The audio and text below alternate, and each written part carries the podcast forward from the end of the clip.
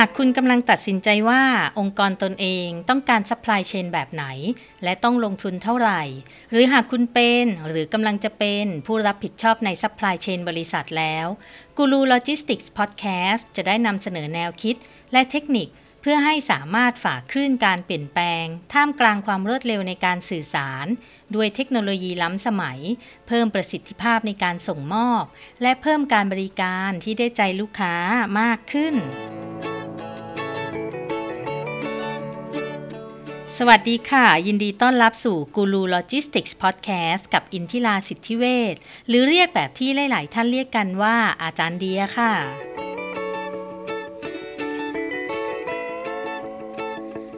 วันนี้อยากจะมาคุยกันถึงเรื่องปัญหาการขาดแคลนหน้ากากอนามัยในตลาดค่ะ อย่างที่เราได้ยินได้อ่านหรือว่าแม้แต่ได้เจอกับตัวเองมาแล้วนะคะ กับเรื่องการหาหน้ากากอนามัยไม่ได้เลยในเวลาเนี้ยหรือถ้าหาได้ก็เป็นประเภทราคาโคตรแพง บางคนตามที่ในข่าวก็ดันเจอคนไม่ดีเอาของมือสองมาขายต่ออีก หรือว่าตุนของเพื่อเอากำไร แบบนี้ก็แย่ไปเลย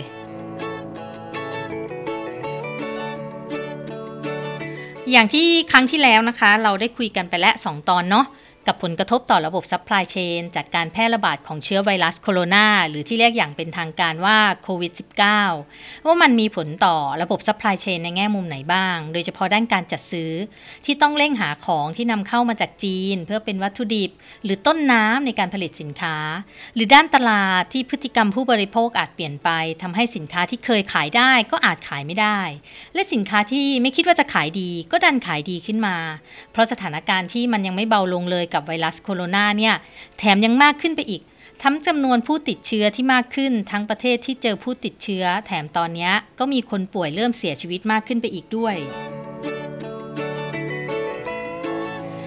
ตอนนี้ก็ได้แต่เร่งให้หน้าร้อนเข้ามาไวๆค่ะ เพราะว่าเจ้าเชื้อโรคเนี้ยมันแพ้อากาศร้อน สาธารณสุขถึงได้บอกว่าให้เราทุกคนเลี่ยงการไปเดินในที่แออัดที่ที่อากาศไม่ถ่ายเท สิ่งที่ป้องกันได้อย่างหนึ่งที่หมอแนะนำก็คือการใส่หน้ากากอนามัยในเวลาที่เราต้องออกไปข้างนอกค่ะ เพื่อป้องกันการติดเชื้อจากน้ำลาย น้ำมูก หรือที่หมอเรียกว่าสารคัดหลั่งทั้งหลาย การป้องกันไม่ให้ไอ้เจ้าสารคัดหลั่งมาโดนหน้าตา โดนปาก จมูก ตา ก็ด้วยการใส่หน้ากากอนามัยเนี่ยมันก็คือการป้องกันหนึ่งในวิธีที่ดีที่สุดในภาวะการอย่างนี้ค่ะแต่ประเด็นคือ หน้ากากอนามัยมันเป็นสิ่งหายากไปแล้วณต้นเดือนมีนาที่อัดพอดแคสต์นี้ค่ะ ไม่ว่าทางโรงงานจะผลิตออกมาเท่าไหร่ก็คือหายหมด ทั้งหายไปกับคนใช้โดยตรง หรือว่าหายไปกับคนที่เอาไปขายต่อ คนที่ลำบากที่สุดตอนนี้ก็คือบุคลากรในโรงพยาบาล ที่จำเป็นมากถึงมากที่สุด ต้องใช้หน้ากากอนามัย แต่หายากยิ่งกว่างมเข็ม ถึงแม้ว่าโรงพยาบาลอะเขาจะมีโรงงานที่ป้อนส่งเป็นประจำอยู่แล้วนะคะ แต่ว่าโรงงานเองก็คงมีข้อจำกัดในการผลิต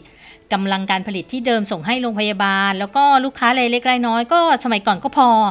แต่ตอนนี้มันไม่พอแล้วไม่ใช่ว่าได้ลูกค้าเพิ่มหรอกนะคะ แต่บางครั้งในยามปกติเนี่ยพยาบาลก็ไม่ได้ใส่แมสกันทุกคนตลอดเวลาใช่ไหมคะ แต่ว่าตอนนี้มันถูกบังคับว่าทุกคนในโรงพยาบาลต้องใส่ทำให้จากที่เคยออเดอร์ในปริมาณหนึ่งอะนะ อืมแล้วมันพอสำหรับหนึ่งอาทิตย์ตอนนี้มันกลายเป็นใช้ได้แค่สองสาวันเท่านั้นเอง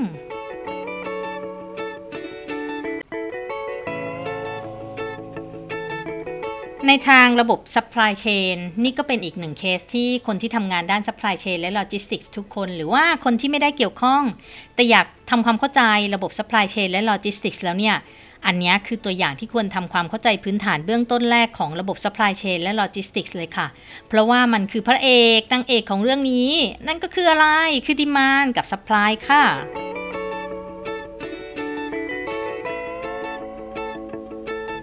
แก่นของการบริหารจัดการระบบ supply chain แล้วก็ logistics อย่างแรกก็คือการสร้างสมดุลระหว่าง demand และ supply ค่ะ โดยที่กิจการทั่วไปต้องมีการวางแผนการผลิต แล้วก็การตลาดให้มีความเชื่อมโยงซึ่งกันและกัน ไม่ให้เอียงไปข้างใดข้างหนึ่งมากจนเกินไป เพื่อให้เกิดการ win-win ทั้งสองฝ่ายค่ะ ก็คือฝ่ายผู้ซื้อแล้วก็ฝ่ายผู้ขาย แน่นอนว่าการเอียงไปข้างใดข้างหนึ่งนั้นอะ ฝ่ายใดฝ่ายหนึ่งก็แน่นอนอาจจะได้ประโยชน์นะเนาะแต่ถ้าเราเป็นคนขาย เราก็ happy ถ้ามันเอียงมาทางเรา แล้วถ้าเราเป็นคนซื้อแล้วตาชั่งมันเอียงมาทางเรา เราก็ happy ไม่ต่างกันจริงไหมคะ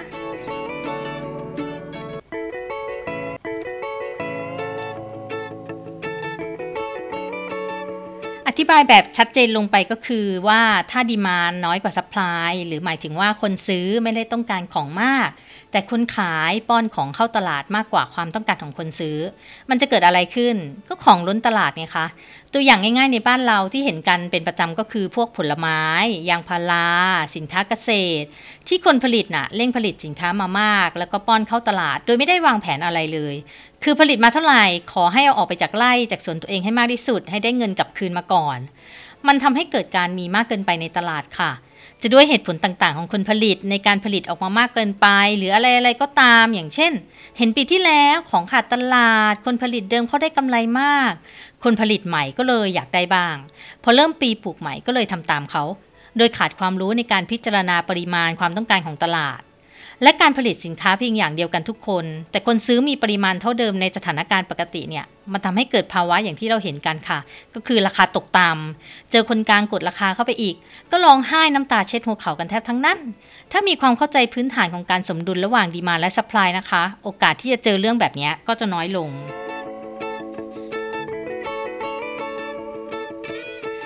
และถ้าเกิดว่าดีมานมันมากกว่าสป라이 นั่นหมายความว่าตลาดมีความต้องการสินค้าสูง หรือผู้ซื้อเนี่ยต้องการของมากกว่าคนขายที่ป้อนของเข้าตลาด แล้วมันจะเกิดอะไรขึ้น มันก็เหมือนเคสหน้ากากอนามัยตอนนี้ละค่ะ ที่มีคนอยากได้ คนหาซื้อของมากมาย แต่คนผลิตไม่สามารถผลิตออกมาได้มาก เพียงพอกับความต้องการตลาดที่สูงอยู่ในขณะนี้ จะด้วยเหตุผลต่างๆ เช่นกำลังการผลิตปัจจุบันของโรงงานไม่สามารถผลิตได้มากพอ ออยอดออเดอร์ หรือว่าวัตถุดิบที่สั่งมาเก็บไว้แต่ต้นเนี่ยมันไม่เพียงพอที่จะผลิตออกมาได้มากอย่างที่ต้องการ สต็อกที่เคยผลิตเก็บไว้ก็ไม่พอขายซะและในตอนนี้ Day of Supply ที่เคยคำนวณไว้ว่า 30 วันเนี่ยตอนนี้มันกลายเป็น 1 วันไปแล้ว คือผลิตมาเท่าไหร่ต้องออกหมด ไม่เหลือให้เก็บซะแล้ว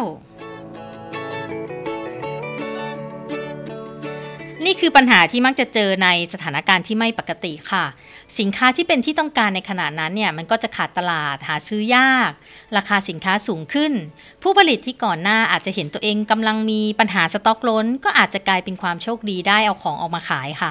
ผู้ผลิตที่วางแผนมาให้ demand มีความสมดุลใกล้เคียงกับ supply ก็จะกลายเป็นคนโชคร้ายไปทันทีค่ะ คือไม่มีสินค้าขายให้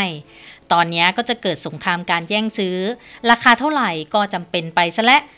ส่งผลให้เกิดคนขี้โกงโกงราคาบ้าบอจากแค่อันละไม่ถึง 5 บาทเนี่ยกลายเป็นราคาทองคำทันที อันละหลายสิบหลายร้อย บางคนทำบาปเอาของเก่ามาขายอีก อันเนี้ยละเหี่ยใจจริง ๆ บาปบุญมีจริงเด้อค่ะ อย่าทำเลยทำคนอื่นเขาสักวันเถอะมันจะกลับคืนสนองตัวเราเองนะคะ เหตุการณ์ที่ไม่ปกติแบบนี้แน่นอนว่าคนทำงานในระบบ supply chain ต้องทำงานหนักกว่าเดิมค่ะ เพราะโดนผลกระทบจากไวรัสนี้ไปพอสมควร อย่างที่ได้เล่าให้ฟังไปแล้วใน 2 ตอนก่อนหน้า แล้วเมื่อมันกลับมาเป็นภาวะปกติแล้วล่ะ เราจะทำยังไงดีถ้าในภาวะปกตินั้น นี่คือความสำคัญของระบบ supply chain และ logistics ที่ควรจะต้องบริหารจัดการให้เกิดความสมดุลระหว่าง demand และ supply ค่ะ และนี่ก็เป็นสิ่งที่พร่ำบอกทุกครั้งเลยที่เข้าให้คำปรึกษาว่า จะต้องมีการประชุมร่วมกันระหว่างตลาด ผลิต วางแผน แล้วก็คลังสินค้านะ เพื่อเอาตัวเลขพยากรณ์จำนวนความต้องการสินค้า แผนการผลิต แล้วก็สินค้าคงคลังที่มีมากางดูด้วยกันเลยค่ะว่าจะทำยังไง ตลาดต้องเข้าใจสถานการณ์และคาดการณ์ความต้องการได้ เพราะไม่มีใครในบริษัทอะรู้จักลูกค้าแล้วก็ตลาดได้ดีกว่าฝ่ายตลาดจริงไหมคะ รวมถึงฝ่ายตลาดเองก็ต้องเข้าใจระบบการผลิตของสินค้าที่ตัวเองดูแลอยู่ด้วย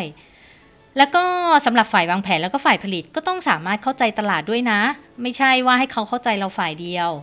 ฝ่ายวางแผนและผลิตก็ต้องสามารถปรับเปลี่ยนยืดหยุ่นแผนให้สามารถตอบสนองความต้องการได้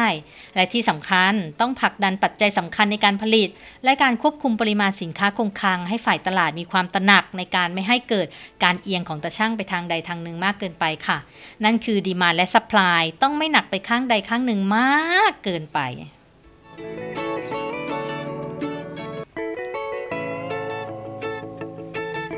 แน่นอนค่ะ ผู้บริหารคือทีมที่จะไม่พูดถึงไม่ได้เลย เพราะว่าการจะสมดุลทั้งสองด้านนั้นน่ะ ทีมที่สำคัญที่สุดก็คือทีมผู้บริหารค่ะ ที่จะเป็นคนให้นโยบายในการบริหารจัดการ supply chain ว่าอนุญาตให้ตัดช่างเอียงมากแค่ไหน เพราะทางฝ่ายตลาด ฝ่ายวางแผน แล้วก็ฝ่ายผลิตนั้นน่ะ ต่างก็มีความรับผิดชอบในหน้าที่ตัวเองเนาะรวมถึง KPI ที่มันค้ำคออยู่เนี่ย ดังนั้นแล้วเนี่ยทีมผู้บริหารก็คือผู้ที่จะสามารถตัดสินใจในกรณีที่เกิดความไม่สมดุลระหว่างกันค่ะดีมานควรเท่ากับหรือว่าใกล้เคียงกับสัปพลายนะคะ เพราะว่าถ้าดีมานสูง ในขณะที่สัปพลายไม่พอ ของขายน้อย ความต้องการสินค้ามาก ราคาสูง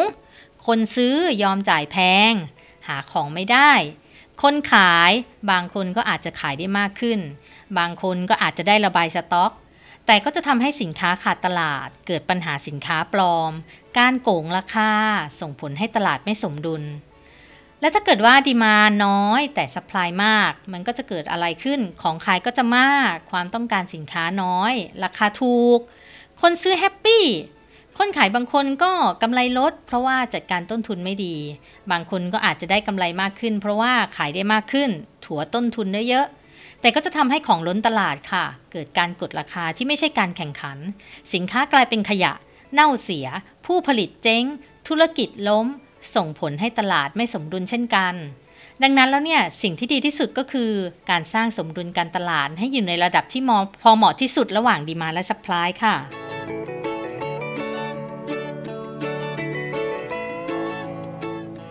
พระเอกกับนางเอกของเรื่องในตอนจบต้อง happy ทั้งสองฝ่ายนะคะ